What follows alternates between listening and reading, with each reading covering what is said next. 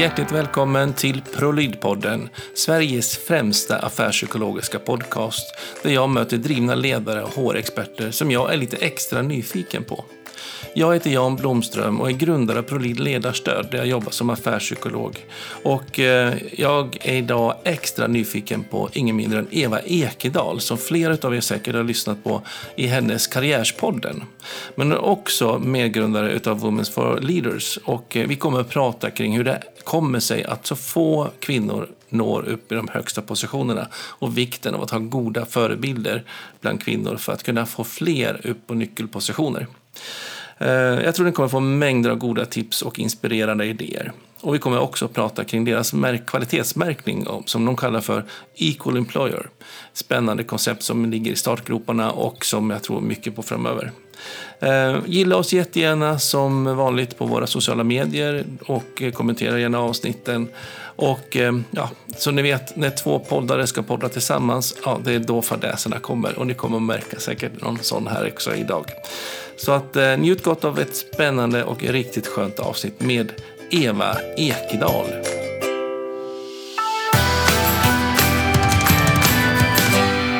Hej och hjärtligt välkommen till ProLid-podden, säger jag till Eva Ekedal.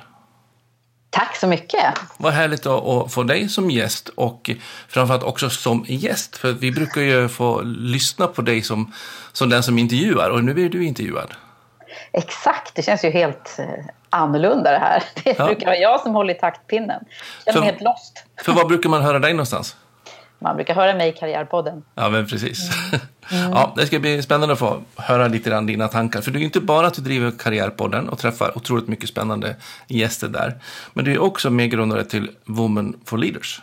Just det, Women for Leaders till och med. Ja, men till och med. kvinnor. Ja, sorry.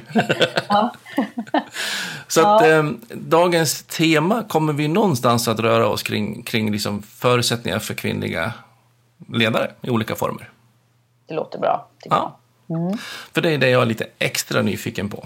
Mm. Och, ehm, och det är det jag, jag har gått extra mycket in på kan jag säga. Ja, eh, det... All in till och med på, på att eh, vi ska få fram fler kvinnor du, det i låter... ledande positioner. Mm. Ja. Även om det innebär att, att jag bara, varit exkluderad av, av, bara den farten av det här samtalet. Men jag tror att eh, det kan vara helt viktigt ändå. ja, men du vet, vi ligger ju lite efter där. Så att vi, det, det är verkligen inte så att... Eh, jag brukar säga det ganska ofta, att det, det, är inte så att jag inte tycker om män. Jag tycker jättemycket om män nämligen. Men, eh, men det, det, är inte det det handlar om, utan det är den obalansen som har rådit så länge eh, ja. som vi behöver jobba lite extra hårt för helt enkelt.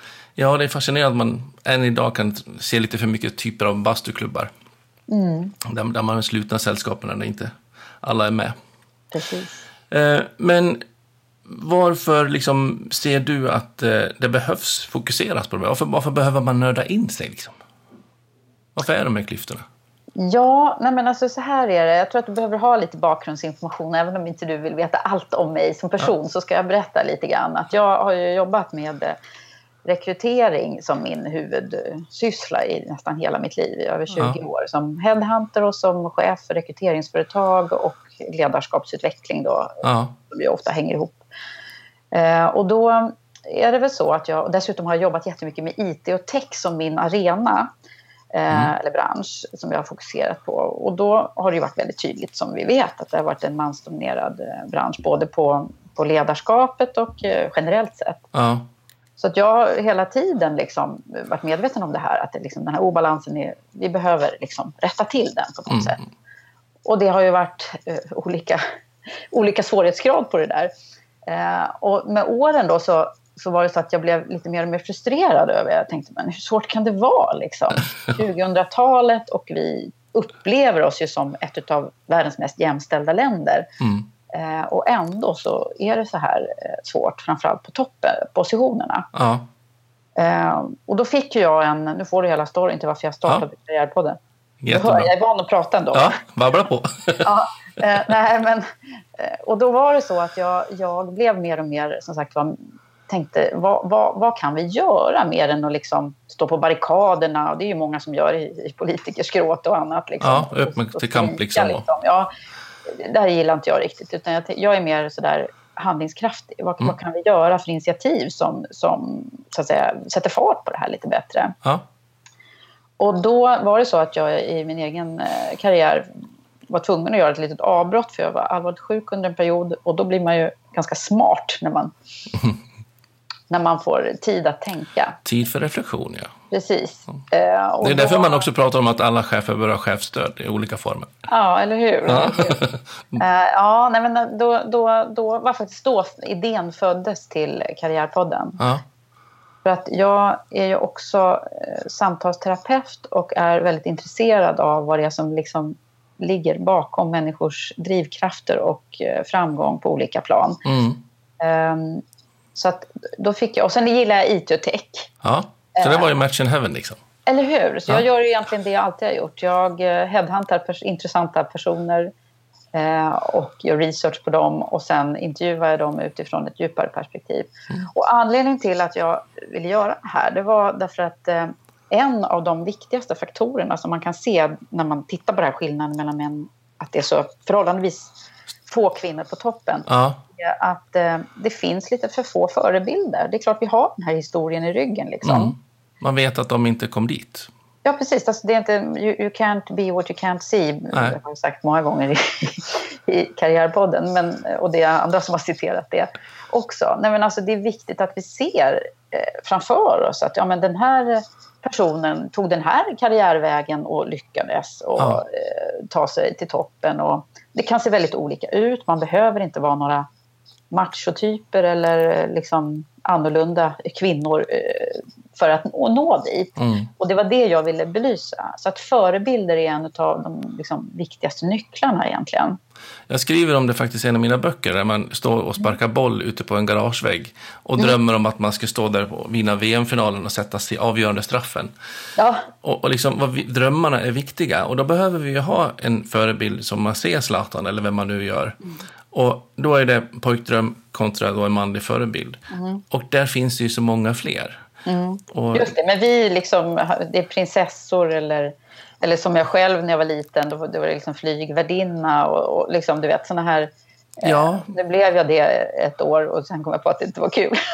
nej, och det är väl skönt att du gjorde det. ja, precis. Nej, men, eh, nej, men du vet, det, det, det är så. Och framförallt också när vi pratar eh, diversity generellt sett. Att vi Mm. behöver ju ha liksom kvinnor med, och män med utländsk eh, härkomst också på, på våra topppositioner. Ja, Att överhuvudtaget liksom inclusion eh, och diversity är ju det som, som, eh, som ju vi pratar så väldigt mycket om idag och, och där vi behöver Mm. fler som, som träder fram. Liksom. För jag tyckte också att det, det finns ju några kvinnor eh, på ledande positioner som är väldigt belysta. ja, Men det är en liten klick liksom, som syns hela tiden i Dagens Industris eh, framsida. Och det var, det var faktiskt min tanke att nej, men nu ska jag inte intervjua dem utan jag ska intervjua alla andra som är duktiga på sina olika roller. men som ännu inte har strålkastarljuset på sig. Ja, precis. Så, så var min tanke från början. Sen, sen har jag ju hållit på ett tag, som du vet, fyra år faktiskt. Ja. Hur länge har du hållit på? Nej, inte så länge nej. Men Nej, jag tror är två eller tre. vad du är. Ja, jag tror det är två eller tre år. Men jag har däremot haft ett lägre tempo än dig. Ja. Så du ligger ett antal avsnitt före mig. Ja. Men eh, vad, vad, när du startade igång det då, och med just det syftet att vilja lyfta fram förebilderna och sånt vad fick du för respons då? Ja, I början var det ju liksom, jag är ju ingen kändis liksom. Eh, Så att det, du vet, man ska man ju vara lite influencer för att nå ut också. Eh, Men eh, jag fick ganska bra respons. Det fanns inte så många. Det fanns framförallt ingen podd som fokuserade bara på kvinnor på den Nej. tiden. nej. Och en intervjupodd på det sättet. Så att jag fick väldigt bra respons. Jag fick med mig några samarbetspartner. Så från första året var ju Manpower Group med och liksom, vi hjälptes åt kan man väl säga med Ja. både spridning och annat. Eh, Och sen har jag också haft andra Blocket jobb och jag har haft Försvarsmakten som också har liksom sett att den här eh, och nu har jag Unionen som, som ser att, eh, att jag kommer ut på ett bra sätt till, eh, till den målgruppen som behöver det här. Så att säga. Ja, vad bra. För det är ju liksom de flesta av mina lyssnare, nu kan man inte mäta exakt då vad det är för några, men, eh, men det är ju många kvinnor och många unga kvinnor som Ja. kanske är lite så här, vad ska jag syssla med? Eh, och också kanske när man är mitt i livet-varianten där, när man mm. är lite vilsen kanske. Eller behöver extra mycket pepp och stöd. Om man är, mellanchefen tror jag är väldigt tydlig eh, i, i lyssnande av, eh, av Karriärpodden. Mm. Och eh, vad får du för liksom, eh, skillnad då, liksom, när du har intervjuat allihopa nu? Mm. Eh, och, och liksom fått en referensram. Märker du någon skillnad på förutsättningarna för, för de som är yngre kvinnor och de som är lite mer erfarna? Ja, det är klart att liksom... Det, det är ju både och verkligen. Det är ju det här med när man blir för gammal, aha, då är man uttjänad. Och, alltså de där grejerna dyker ju upp även här ja. tycker jag, i samtalen. Och att när man är för ung så har man inte tillräckligt med erfarenhet. Alltså den, men det jag tycker att jag märker att eh, en, ett stort slag för de, de unga nu som kommer som är liksom native i så många av ja. digitaliseringens eh, tidevarv. Det, det, de, de som är eh, framträdande där, de har gjort det på ett bra sätt och kommer fram väldigt bra tycker jag. Ja. Även i ledarroller ganska tidigt. Åtminstone de som jag har identifierat tycker jag. Mm. Och de, de äldre erfarna är ju så fantastiskt bra men det är ju, gäller ju liksom att man inte lutar sig tillbaka och tror att man vet något. Eller, jo, att man vet lite men att man inte vet allt. Nej, och är färdig. Man måste hela tiden fortsätta att utvecklas och mm. fortsätta flytta fram positionerna. Ja, men eller hur. Men eh, måste man, för att kunna bli då en, en bra kvinnlig förebild, måste man liksom anamma den manliga kulturen och bli manhaftig med kavaj och, och, och liksom en hård argumentation? Och, eller kan man liksom bevara sin kvinnlighet? Ja, men det är ju precis det som jag identifierade nämligen. Därför att det är också därför vi har startat, eh, jag vet inte om du såg det, men vi har ju ett antal olika ledarprogram, bland annat ett som heter Premium Leadership Program som är för topp, toppkvinnorna verkligen som vi vill ska ta över och rätta till de där siffrorna som är så eländiga. 6% av Sveriges börsbolag som leds av kvinnor. Ja. Eh, det är den siffran som på något sätt har etsat sig fast på min näthinna. Det är alltså 94 procent av män då? Exakt, det finns fler. Skrämmande.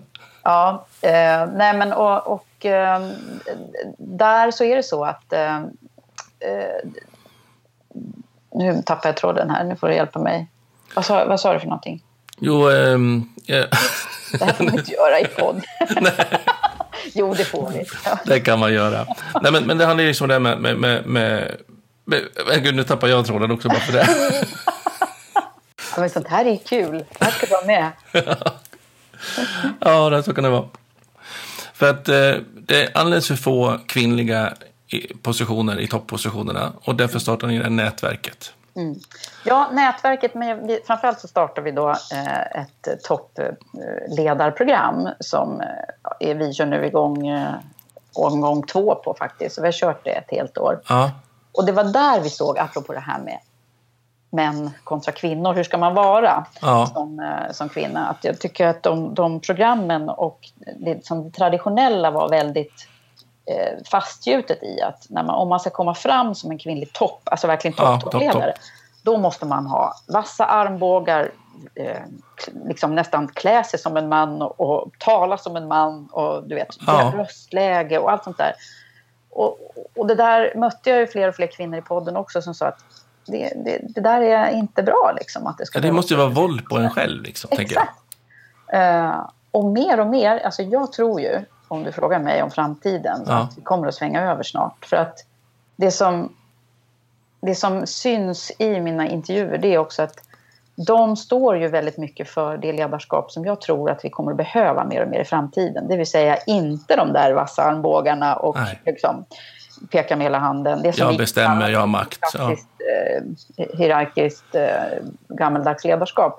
Utan de står ju för någonting helt annat. De pratar väldigt mycket om hur får man med sig människor? Hur jobbar jag med värderingsstyrt ja. ledarskap? Hur, hur, eh, alltså mera humant kan man väl säga. Och det behöver inte vara mjukisledarskap för det. Men mera liksom genom människor än genom siffror och eh, ja. Du är med på vad jag menar? Ja, verkligen. Att... Och, och, det där tycker jag, liksom, jag har verkligen bockat av det. När man har så här många intervjuer som jag har haft nu, det är ju ja. 125 nu, så börjar det nästan bli, det är ju ett litet forskningsmaterial det här nu. För att Jag, kan ju liksom verkligen, några, jag ställer ju ibland lite liknande frågor och det, mm.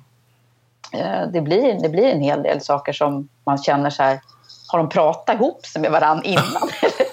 Nu kommer hon att fråga så här, då svarar du det här. ja, men, men det är lite så. Alltså, de pratar om, om och ger ibland liknande råd, för de får ju göra det också. Ja. Eh, alltså att de pratar mycket om det här med att man, man ska, man ska liksom säga vad man tycker och ta för sig och ta chansen när det kommer. Och sådana där saker återkommer ju hela tiden att de har gjort så att säga. Ja. Det är så de har tagit sig fram. Men för, det, för den sakens skull behöver man inte göra det som, som om man vore en man. Nej. Och någonstans blir det också att man, man som man så är man liksom driven, man är liksom den som är vass och så. Och så blir man mjuk och, och, och någonstans svag som, som kvinna om man ska vara mm. kvinnlig. Mm. Jag brukar jämföra mycket ofta med, med, med som personlig tränare som ledare. Mm. Att eh, man ska ju liksom få, det handlar ju någonstans om att möta personen framför sig. Och mm. så att hur ska jag få dig att växa och utvecklas?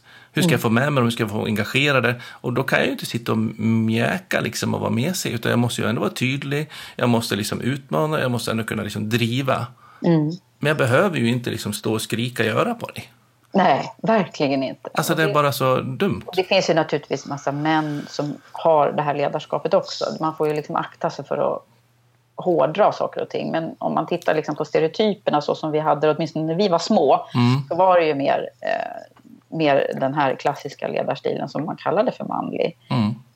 Annars så tycker inte jag att man kan liksom prata manligt och kvinnligt ledarskap generellt sett. Men, men man kan prata om modernt ledarskap. Mm. Och, och, i det moderna ledarskapet så ingår ju betydligt mer av de här humana faktorerna. Mm. Eh, och det är, väl, det är de som jag tycker att jag har identifierat hos de här, många av de här kvinnorna, inte alla, men många mm. av dem. Att det är det som har varit deras framgångskoncept. Ja. Liksom. Och som ofta hos många fler individer, alltså som psykolog så vet man att på, på gruppnivå så är det det man uttalar sig som, som de här schablonbilderna. Mm. Men på individnivå så kan det ju vara precis 100% spridning åt det ena eller andra hållet. Ja. ja. Men man ser det oftare, oftast i alla fall, att eh, många som är av det kvinnliga könet, i alla fall som jag träffar på, har mer av det här mjukare eller mer humanistiska intresset. Ja. Man väljer att lägga mer tid på humana frågor än vad många manliga gör.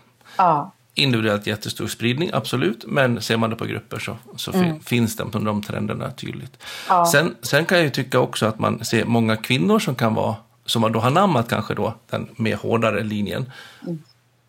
Bara för att det förväntas. Mm. Och sen blir de nästan de som är allra sämst. Ja, och också eh, det är de som också blir väldigt illa omtyckta. Ja. Eh, och det där är någonting som vi brukar prata en del om när vi är ute och föreläser om eh, om det som vi kallar för sympatidilemmat. Jag vet inte om du har hört talas om det? Inte i detalj, berätta lite. Nej, det brukar vi prata om att man, att man alltså om en kvinna är framgångsrik så är inte det nödvändigtvis korrelerat eh, med samma framgång som för en man. Utan då blir det, eh, alltså om man är för, framgångs, om man är för framgångsrik så är mm. inte det positivt för en kvinna medan det kan vara det för en man. Mm. Det finns ju forskning som, som belyser det här också med de här exemplen. Eh, där, man, där man har gett elever samma typ av skrift och så får de tolka det. Och den ena, det är bara det att de har bytt namnen på, eh, på personerna. Ja. Då är det den som är då, Helga tror hon heter, eller kommer inte hon heter, men i exemplet så är hon, eh, är hon alltså inte någon som de vill jobba med eh, och tycker inte att hon är, liksom, hon är för för bitchy och hård. Liksom, Medan ja. mannen i fråga verkar åh, drivande och liksom... Ja, riktigt, riktigt, ja, riktigt trevlig. Och då har liksom. exakt samma, samma beskrivning. Så ja. det där talar ju väldigt tydligt tycker jag om att, att vi har en annan... Och det gäller ju både män och kvinnor, att vi har den här synen i, mm. inneboende mm. hos oss. Det som man kallar för unconscious bias. Alltså att vi har den här ja. föreställningen om att så där borde det vara. Liksom. En kvinna förväntas vara både både trevlig och duktig. Liksom. Eh, men om hon är för duktig, då är hon inte likeable. Och heller inte om hon är, om hon är för trevlig. Ja. Det där kan jag känna igen själv ibland. Att då är det inte heller bra, för då tror de inte att man är lika duktig, alltså att man är lika drivande. Okej. Okay. Och det är det här som då vävs ihop det som vi kallar för sympatidilemma, eller det ja. som kallas för sympatidilemmat. Men eh, då behöver man alltså vara mindre trevlig? För att bli trovärdig. Ja, men alltså, det är det som är så sjukt tycker vi då. Att eh, man, det ska inte behöva vara på det här sättet. Nej. Men män kan vara Man- trevliga. Ja, just det. De kan tydligen vara både trevliga och duktiga. Ja, Men eh, mäns, trevl, så mäns trevlighet handlar väl om att man diskuterar fotboll och hockey och golf. Inga fördomar här inte, men nej, nej. ja, spännande. nej men det, det där är, det är verkligen spännande. Och även börja titta på sig själv. Tycker Mm. jag. Vad, är, vad är det jag ser som eh, liksom framgångsrikt? Mm. Är det nödvändigtvis liksom... eh, Ja, är det så att, eh, att, att om det är någon som är för, för trevlig eller för glättig tror jag då inte att den är duktig. Liksom. Mm. Men det där måste ju också bero hemskt mycket på vilken personlighet man är. Och vilken Själv, uppväxt man har. Och liksom, tar man det seriöst eller blir de oseriösa och de skojar och skrattar och har sig? Eller vad är man för typ Ja, själv liksom? Ja, och vad går man verkligen. igång på? ja. Och, Vi är ju ganska komplexa.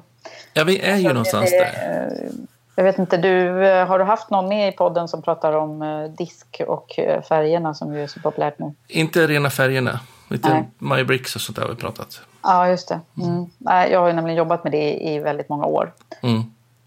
Och det har ju varit en sån het debatt om det. Men det som är ändå, tycker jag, väldigt bra med de här verktygen, oavsett vilket verktyg man använder, det är ju att man ändå liksom börjar tänka i det där. Vem är det man har framför Ja. sig? Och vad, varför är jag som jag är? Liksom att man börjar fundera över hur man möter andra människor och vad det beror på. Ja. ja, för att den behöver man verkligen ha koll på. Att inventera råmaterialet brukar jag säga, prata om. Ja, Alltså vilket ma- råmaterial har jag framför mig? ja just det. som man ska liksom göra någonting med. Och det är som en skulptör, den lär ju också inventera vad här för liksom granitbit eller vad man nu ska göra för ett trästycke eller vad man nu ska svarva eller mejsla i eller vad man ska göra.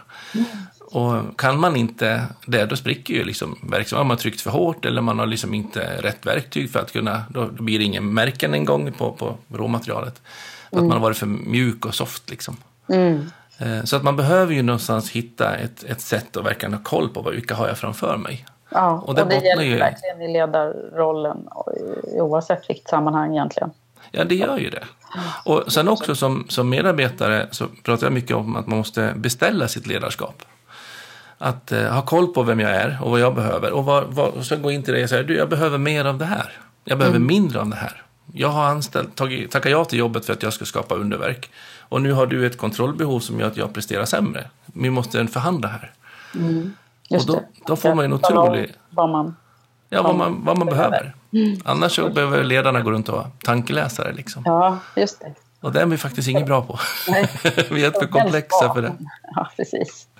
Men eh, så jag är lite nyfiken på en till aspekt kring det. Det är ju att kvinnor som lyckas och som gör lite framgång eh, kan ju ibland bli ganska hårt attackerade av sina, eh, sina kvinnliga kollegor. Mm.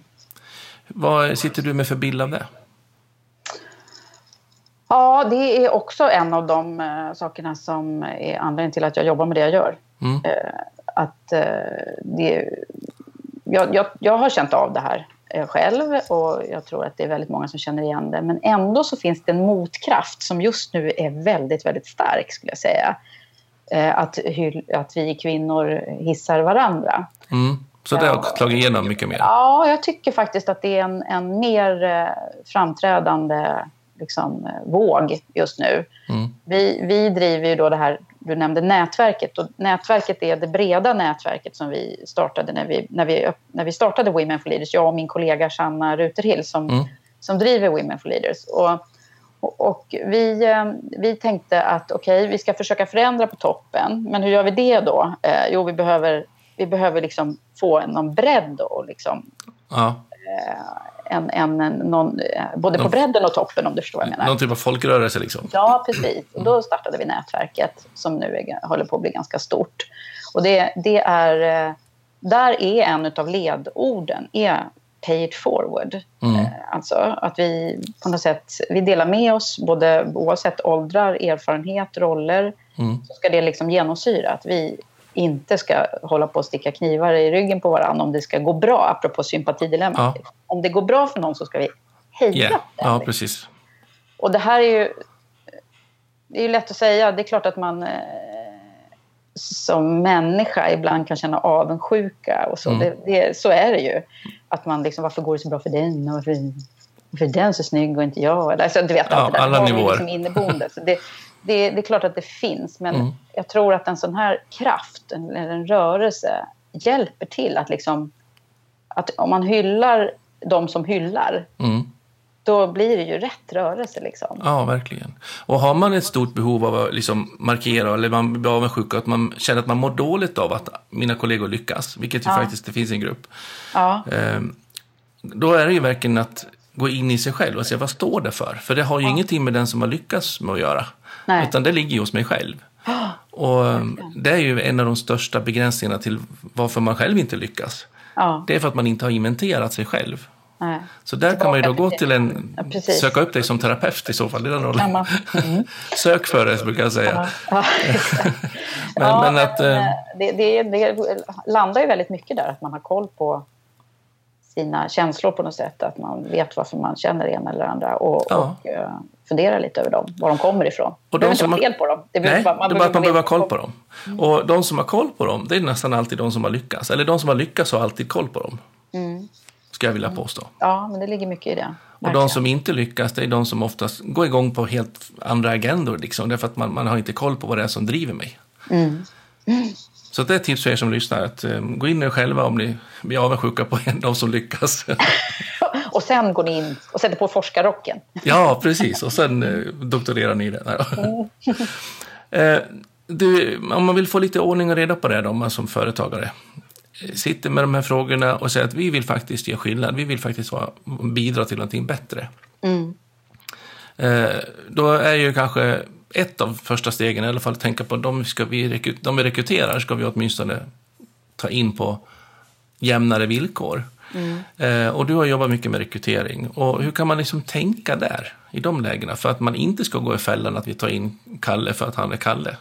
Ja, det där är ju många företagare som idag, eh, arbetsgivare som, som har börjat få bättre koll på det här och som Ja. framförallt förstår att de behöver ha det för att liksom lyckas med rekryteringen Ja. eh, när de sitter med obalans i, i strukturen.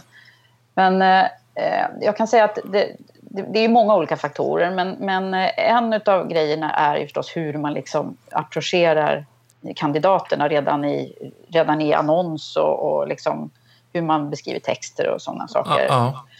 Eh, Om man gör det utifrån ett, ett kvinnligt eller manligt perspektiv. Mm. Ehm, och sen är det ju själva intervjuförfarandet som, som är superviktigt. Att man, att man har lite koll på hur man bedömer och hur man, ehm, ja, hur man egentligen eh, ställer frågorna eh, till, till den man möter. Och om man på något sätt gör åter tillbaka till sig själv där. För det är ju så här, jag brukar säga det när jag har utbildat rekryteringskonsulter. Att, Ja. att man måste ha, efter varje intervju så behöver man eh, sätta sig en stund och fundera över vad man själv liksom, vad har jag för, varför har jag den här norm, normeringen som jag, som jag har? Är Ja. det för att jag bedömer den här personen därför den påminner om någon annan som jag känner som har varit lyckosam eller inte, så att säga. Ja. Ehm, det, och det är, inte, det är nog inte så många som kanske gör det regelbundet. Men det är ju egentligen det man behöver göra för att vara helt liksom, eh, klar med att man inte gör några... Många säger så här, jag, jag, jag rekryterar med magen. Liksom. Oh ja, Eh, livsfarligt. och, och, ja, det är farligt, men det är ju också så, det är ju de enda... Det är ju det vi har att jobba med, så att säga. Så Mm. man ska ju naturligtvis använda det, men man, men man ska inte använda det till, utan att analysera vad det är man använder. Nej, det måste upp i huvudet lite grann, brukar jag säga. Precis, man måste upp och vända lite Ja. och säga så här, och varför? Ja, men okej, ja, men det är ju relevant liksom. Ja. Då, då är det ju riktigt. Då är det riktigt, ja. Men, men eh, har man inte kopplat på att det här är relevant, tydligt Mm. i kravprofil eller Ja, hur man ska komplettera i gruppen eller vad man nu är för någonting så. Då, Ja. då, då, är, det, då är det livsfarligt. ja men så är det ju. Så det är ju en viktig aspekt tycker jag. Eh, Och sen liksom hur man själva, själva intervjuprocessen, hur man lägger upp den. Är det bara liksom eh, enkönad som bedömer den andra så blir det ju kanske eh, Mm. Ja, man, man ska ju helst ha både en man och en kvinna, eh, tycker jag, med på något sätt i bedömningsprocessen. Mm. Om, man ska, om man jobbar hårt på det här med jämställd könsneutral rekrytering. Mm. Då ska man försöka få det så. Och inte far, farfar och... eh, Alltså, så pratar man mycket om farfarsprincipen, liksom, att man har någon som eh, är mer senior som bedömer det och så. Mm. Men eh, det kan väl i och för sig vara rätt, men då ska man också ha koll på den här aspekten tycker jag. Att det, Ja, för det kräver ju någonstans, oavsett om man är senior eller om man är två män eller två kvinnor eller en, Mm. både och och sånt där, så behöver man ju diskutera vad är syftet med mötet? Vilka roller ska vi ha? Vilka förväntningar har vi? Mm. Vad ska vi åstadkomma? Vad ska vi leta efter? Ja, precis.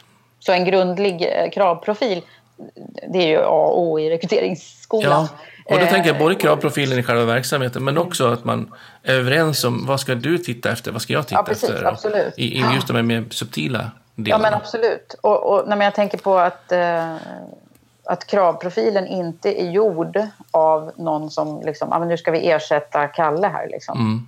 Eh, utan så här, vad är det vi egentligen behöver? Att man är lite noggrann med den Mm. i början är ju också lektion 1A i rekrytering, så det är inte Ja. något nytt. Men, men eh, vad man kan säga eh, generellt sett så att ta ett, liksom, ett omtag eller ett, ett helhetsgrepp kring Mm. hur man jobbar med rekrytering, jämställd rekrytering. Mm. Det är det en hel del företag som börjar Ja, få lite koll på nu tycker jag. bra.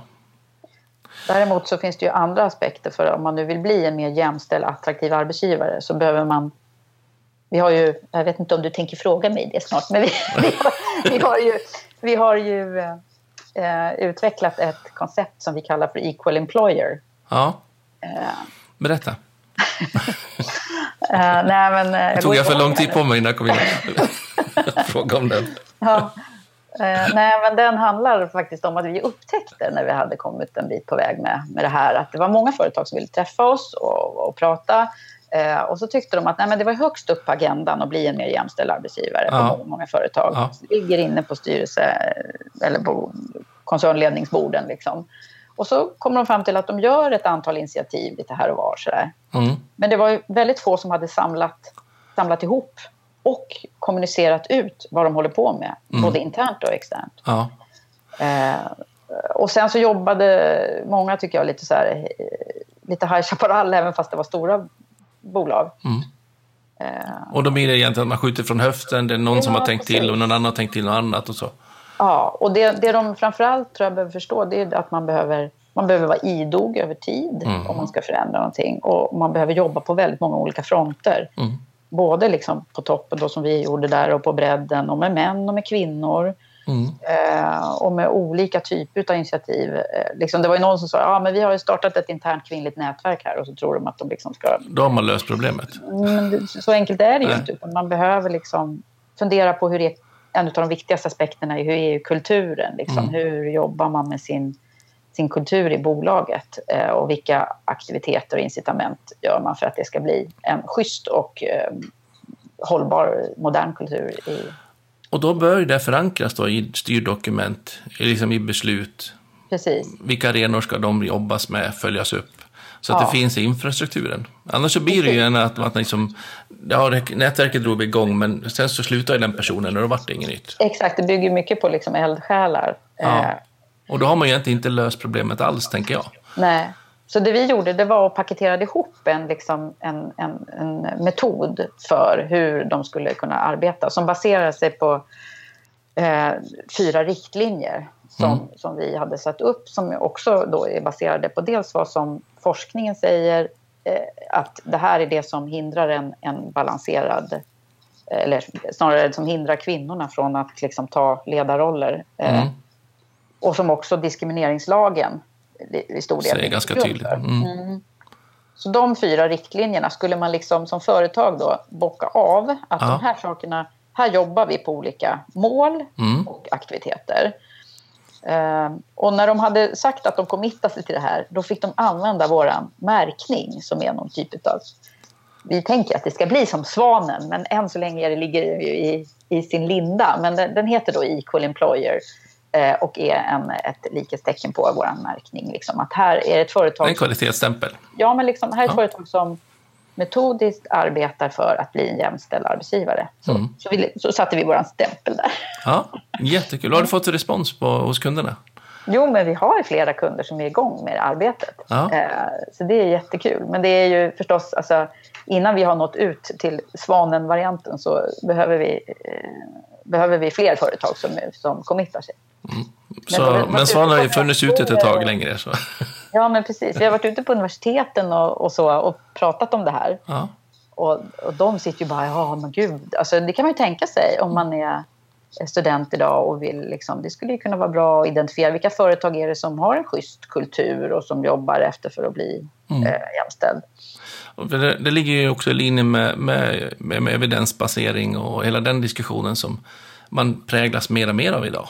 Ja. Därav också disk, disk, diskussionen som har varit så het. Ja. Eh, att det ska kunna kvalitetssäkras, det ska gå att följa upp och granskas. Mm, precis. Och, Men det var många som, som, tror jag, företag som också tyckte att det här var lite läskigt. Eh, För det förpliktar? Ja, det gör ju det. Trots att det inte var så här... Det var inte så att det var en certifiering att, eh, att vi skulle... Vi går ju inte in och mäter. Men Nej. det är klart att händer det någonting då, apropå metoo-rörelsen och, och allting som gör... Vi hade ju startat det här innan metoo drog igång. Liksom. Ja.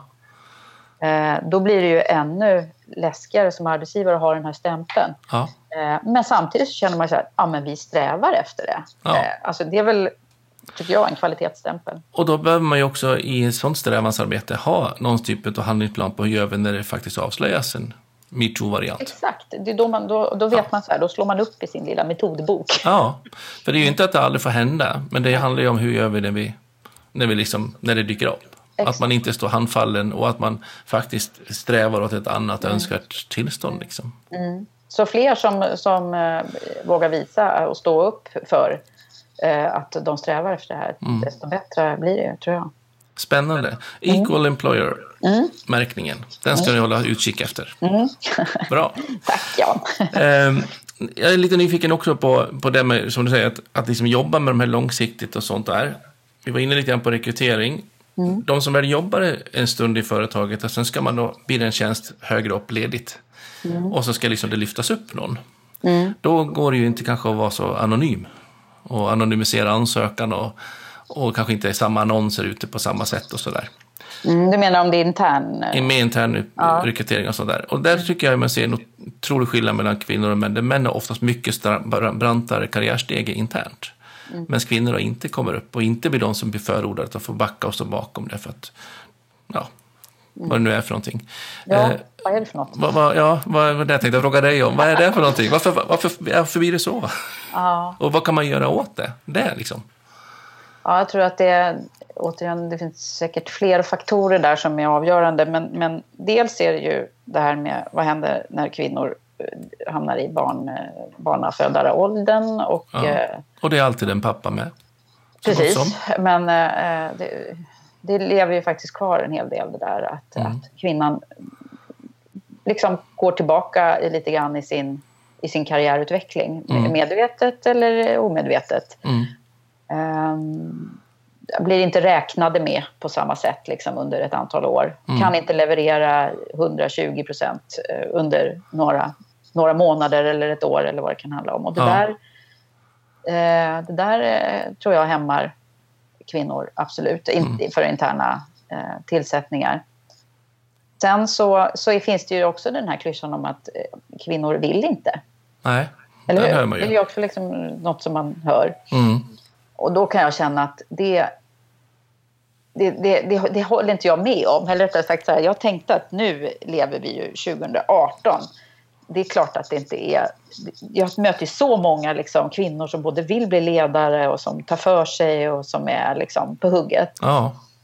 Eh, så det där stämmer väl inte längre. Men så, jag brukar dra exemplet med min egen dotter som ju är förstås peppad med att hon ska är bäst och att hon ska ja, ta för sig på alla sätt och vis. Men då skulle hon ut och söka jobb, första jobbet efter, efter universitetet. Ja. Och då satt hon där vet du, med sin... Då, då hade hon sökt hon en annon, på en annons och där var det väl kanske tio kriterier. Och då kunde hon bocka i att hon, hon hade alla nio utom den sista tionde som ja. var utlandstjänstgöring. Ja. Och då så sa hon, nej men jag kan inte söka det här, så hon. Jag har inte det här. Och då sa jag, nej men vadå, du har ju varit utomlands. Ja, ja. men det var ju bara ett halvår, säger hon då. Ja. Så att det där är liksom, alltså vi har det på något sätt. Jag tror att det är lite genetiskt. Att det är så här, vi vill liksom kunna leverera till fullo och inte liksom och stå upp för att vi kan det här som vi ska söka. Mm. Liksom. Och det och där är ju klart att det, det, känns som en gammal självuppfyllande profetia också eh, kanske. Jag vet inte. Vad tror du? Ja, kanske det. För att många, kanske då män eller många andra kategorier, de säger att jag kan jag har uppfyllt alla tio fast jag bara gjort sju. För jag vet ja. att inom något år har jag säkert gjort de sista tre år. Mm. Så det handlar ju också om vad man blir skolad in i för sätt, hur, vad, vad är okej att kommunicera. Ja. Och, och, det handlar mycket om sin självbild, tror jag. Mm. Mm. Att man sitter fast i så, man, man, lite så här jante-variant. Ja. Och kanske också att, att man måste ju faktiskt få göra den resan lite själv. För blir man för mycket peppad, tänker jag, mm. att man duger och man ska ta för sig och sånt där, mm. säger någon annan. Mm. Vilket gör, då behöver inte man säga det. Det är en variant av curling det också. Mm. Fast inom framåt andra området liksom. Ja, men precis. Men det är ju också så att eh, eh det handlar om vad vi, eh, vad vi värderar. Alltså värderar vi att man ska, som faktiskt forskningen säger, att eh, män av de där kriterierna så räcker det med att de har fyllt, fyllt i 60 procent så, så tycker de att det är okej medan ja. kvinnor sägs ska ha 100 procent. Eh, och då, då, då kan jag känna så här, vill vi, ha no, vill vi ha kandidater som söker till våra jobb och som säger att de är lite bättre vad de är? Är det mm. det vi strävar efter eller mm. strävar vi efter att det faktiskt det är mer schysst att säga så här, nej men du, jag har inte den här sista eh, checken på den men jag skulle gärna vilja lära mig. Mm. Eh, jag, kan, jag har hört några som pratar i de termerna och då känner jag att det där är ju egentligen mera rätt. Mycket mer rätt. Och det handlar ju också om en kultur någonstans på, är det okej okay att få misslyckas? Är det okej okay att inte vara perfekt? Mm. På vår arbetsplats. För om det är okej, okay, att faktiskt vara de som går runt där och, och vara åtta av tio och nio av tio och sju av tio och till och med kanske fyra av tio ibland. Mm. Och det är okej, men man gör så gott man kan och vi hjälps åt till att bygga en ny, liksom, nästa trappsteg. Ja. Då är vi inne på att vi skapar en utvecklande, växande, stimulerande arbetsplats. Mm. Mer än den här leva på, bre på extra smör på mackan. Liksom. Mm. För att den genererar ju felaktigheter. Men ser man då på, jag tänker bara på bonussystem, belöningssystem, sådana saker. Vad är det vi uppmuntrar med många av de här systemen vi har på arbetsplatserna? Jo, det är ju att visa lite bättre siffror. Jag lovar att leverera rapporten inom, inom månadens slut, och liksom, fast jag vet att jag kommer inte att klara av det. Och, ja, eller man levererar den mot att man låter bli att ut och göra försäljningen. Mm. Så att mm. man går ut över kunderna liksom. Ja, men precis. Nej, men jag tycker Var? att eh, alltså, en av de viktigaste faktorerna som, som ju många företag pratar om och eh, framförallt faktiskt Manpower som pratar om, eh, de har tagit fram det som de kallar för learnability, mm. alltså förmågan att eh, lära sig nytt, hur viktig den blir nu. Att liksom ja. den är det nya, förut pratade vi om EQ, men nu är det då LQ som de har tagit fram ett eh, forskningsbaserat mm. verktyg för. Eh, nu fick Manpower lite reklam här. Ja. Dock ej finansierat. ja, nej precis, inte finansierat. Eh, nej, men, eh, och det tycker jag är så mycket, liksom, det, det, är så det kommer se ut i framtiden. Det handlar inte om vad vi kan, utan förmågan att lära oss och, ja. och förmågan att vara ödmjuka liksom inför att, nej men okej, hur snabbt tar vi in den här nya informationen ja. och, och, och nyfikenheten? Och då blir också det här, för jag kan känna liksom att det viktigaste, det kanske inte är att man ska programmera vilken attityd man ska sälja in sig själv, utan det viktiga är att man jobbar med att skapa en kultur där man uttalar sig att här är det okej okay att faktiskt vara ödmjuk. Ja, precis. Eh, och att det vi vet idag, det vet ja. vi nästan per definition att det inte är aktuellt om fem tio år. Mm. Och då behöver man inte liksom jäklans anamma kämpa för att jag har rätt och du har fel. Nej. Just i år, för att Nej, nästa år är det ombytt. Liksom jag tror att eh, det går mer åt eh, den här eh, kulturen. Att det är den som kommer att främjas i framtiden. Ja. I framtidens organisationer. Att det är liksom... Det moderna ledarskapet står också, eller moderna kulturen står också för ödmjukhet. Ja. Gud, det här lät ju bra. Ödmjukhet tar vi framöver i livet. och då blir det ett jämställt arbetsliv. Ja, ja. Och ehm, det, är ju egentligen mycket av de här mekanismerna är ju också det man kan se med integration och liksom mångfaldsdiskussioner överhuvudtaget på arbetsmarknaden. Att inte fastna i de här stereotypa rollerna och maktstrukturerna. Mm. Och göra det möjligt. Och jag tänker liksom eh, många gånger också, men, men liksom, varför blir det att man tycker att man inte är lika attraktiv när man är kvinna. Eh, det jag möter på är ju liksom att man blir kanske den som, ja men jag kommer ju inte kunna vara med på mötena lika mycket kanske.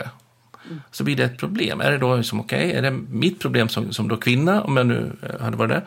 Eller är det liksom kulturen på arbetsplatsen som har för vana att lägga viktiga möten direkt halv åtta på morgonen. Mm. Eller kort varsel, eller ta, lägga kvällsmöten och sådär. Så hur, hur bygger vi en hållbar situation mm. där faktiskt inte bara småbarnskvinnor utan också småbarnsfäder mm. får möjlighet att kunna göra sin karriär? Mm. Därför att man lägger liksom det på ett uttalat och planerat sätt. Mm. Men det har ju också de företagen som liksom går i bräschen nu. De har ju identifierat liksom hållbart arbetsliv som en... Och det är för övrigt en av våra de här fyra kriterierna i Equal Employer är hållbart arbetsliv. Ja, och det måste vara en oerhört viktig grund, tänker jag, för det är någonstans blir ju där man börjar. Ja. För då är, det ju, då är det inte jag som enskild individ som är problemet. För det tycker jag har varit det som har varit i metoo också. Att, att, att liksom varje kvinna som varit utsatt för övergreppen och, och kränkningarna har ju liksom någonstans varit en bärare av problemen. Mm. Tills det kommer upp och säger att det här är offentligt och då blir det inte bara jag som är boven.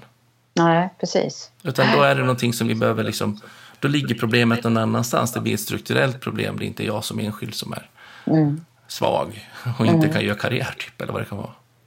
Nej, men det där håller på, det händer saker nu. Mm. Ja, skitspännande. Mm. Ditt eh, främsta framtidsspån om tio år, hur ser det ut för kvinnorna på arbetsmarknaden då? Ja, men jag började ju med att säga att, att, att jag, jag har liksom en tes och det är att, att eh, vi kommer liksom eh, svänga över. Mm. Jag tror att det var även han, eh, Handelshögskolans professor där, eh, nu kommer jag inte ihåg vad han heter. Han har skrivit en bok om det här, att det liksom, vi kommer att flytta ifrån små städerna in till storstäderna och, och det är kvinnorna som kommer att leda i framtiden. Liksom. Ja. Och, och, jag tror att det, att det kommer att kunna bli så, att vi kommer att se alltså, en, en, alltså att det svänger över helt och hållet. Men det är ju inte någonting som, som vi strävar efter såklart. Eh, Nej. Utan det måste ju bli liksom en balans. Liksom. En balans, ja. ja. Eh, jag gillar det där tes, antites och syntes. Alltså det måste bli någon form av vi kanske måste gå till den här antitesen först för ja. att kunna hitta syntesen. Mm. Men eh, eh, jag, jag, tror att, eh, att vi kommer att se betydligt fler kvinnliga ledare framöver eh, än vad det är nu. Mm. Sen så är det det här väldigt, väldigt spännande, det som händer på absoluta toppen. Att Sverige fortfarande inte har haft en kvinnlig statsminister. är Nej. det enda nordiska land, landet som inte har haft det. Ja. Eh, så det, det, är ju väldigt spännande att se vad är det med toppskiktet. Eh, bara titta på politiken också nu. Liksom. Det, ja. det, det är något väldigt eh, hårt med Sveriges glastak. Eh, sen är det ganska okej mycket runt omkring. Liksom. Ja. Men, eh, Men det ska ja, ända upp också? Ja, och det, det är nog kanske, vi måste liksom, det där måste vi knäcka. Och du har lagt grunden för det? Jag jobbar hårt för det i alla ja, fall. Skitbra. Ja. Och eh, om tio år så är det löst. Ja. Tack vare att du startade Karriärspodden. Ja, mm. vi säger att det blir så. Ja, det gör vi. Om man nu vill veta lite mer om dig eller vill få kontakt med dig såklart för att anlita dina tjänster eller kanske, kanske få en märkning med Equal Employer. Var får man tag på dig någonstans då? Mm. Ja, man får tag på mig genom att titta på womenforleaders.com på vår hemsida. Eh, där hittar man all information, men du hittar också väldigt mycket eh, stoff i Karriärpodden förstås. Där ja. Det finns extremt många intressanta kvinnor som berättar sina historier. Och också temanummer-avsnitt eh, som, som handlar om olika saker som vi tycker är viktiga kring, kring den här frågan. Suverän. Så in allihopa och lyssna på Karriärspodden. Ja, tack. Kanon. Och, och förstås den här podden. Ja, precis. Som heter då Prolidpodden. Ja. ja, det är bra. Tack. Hej. Tack. Hej.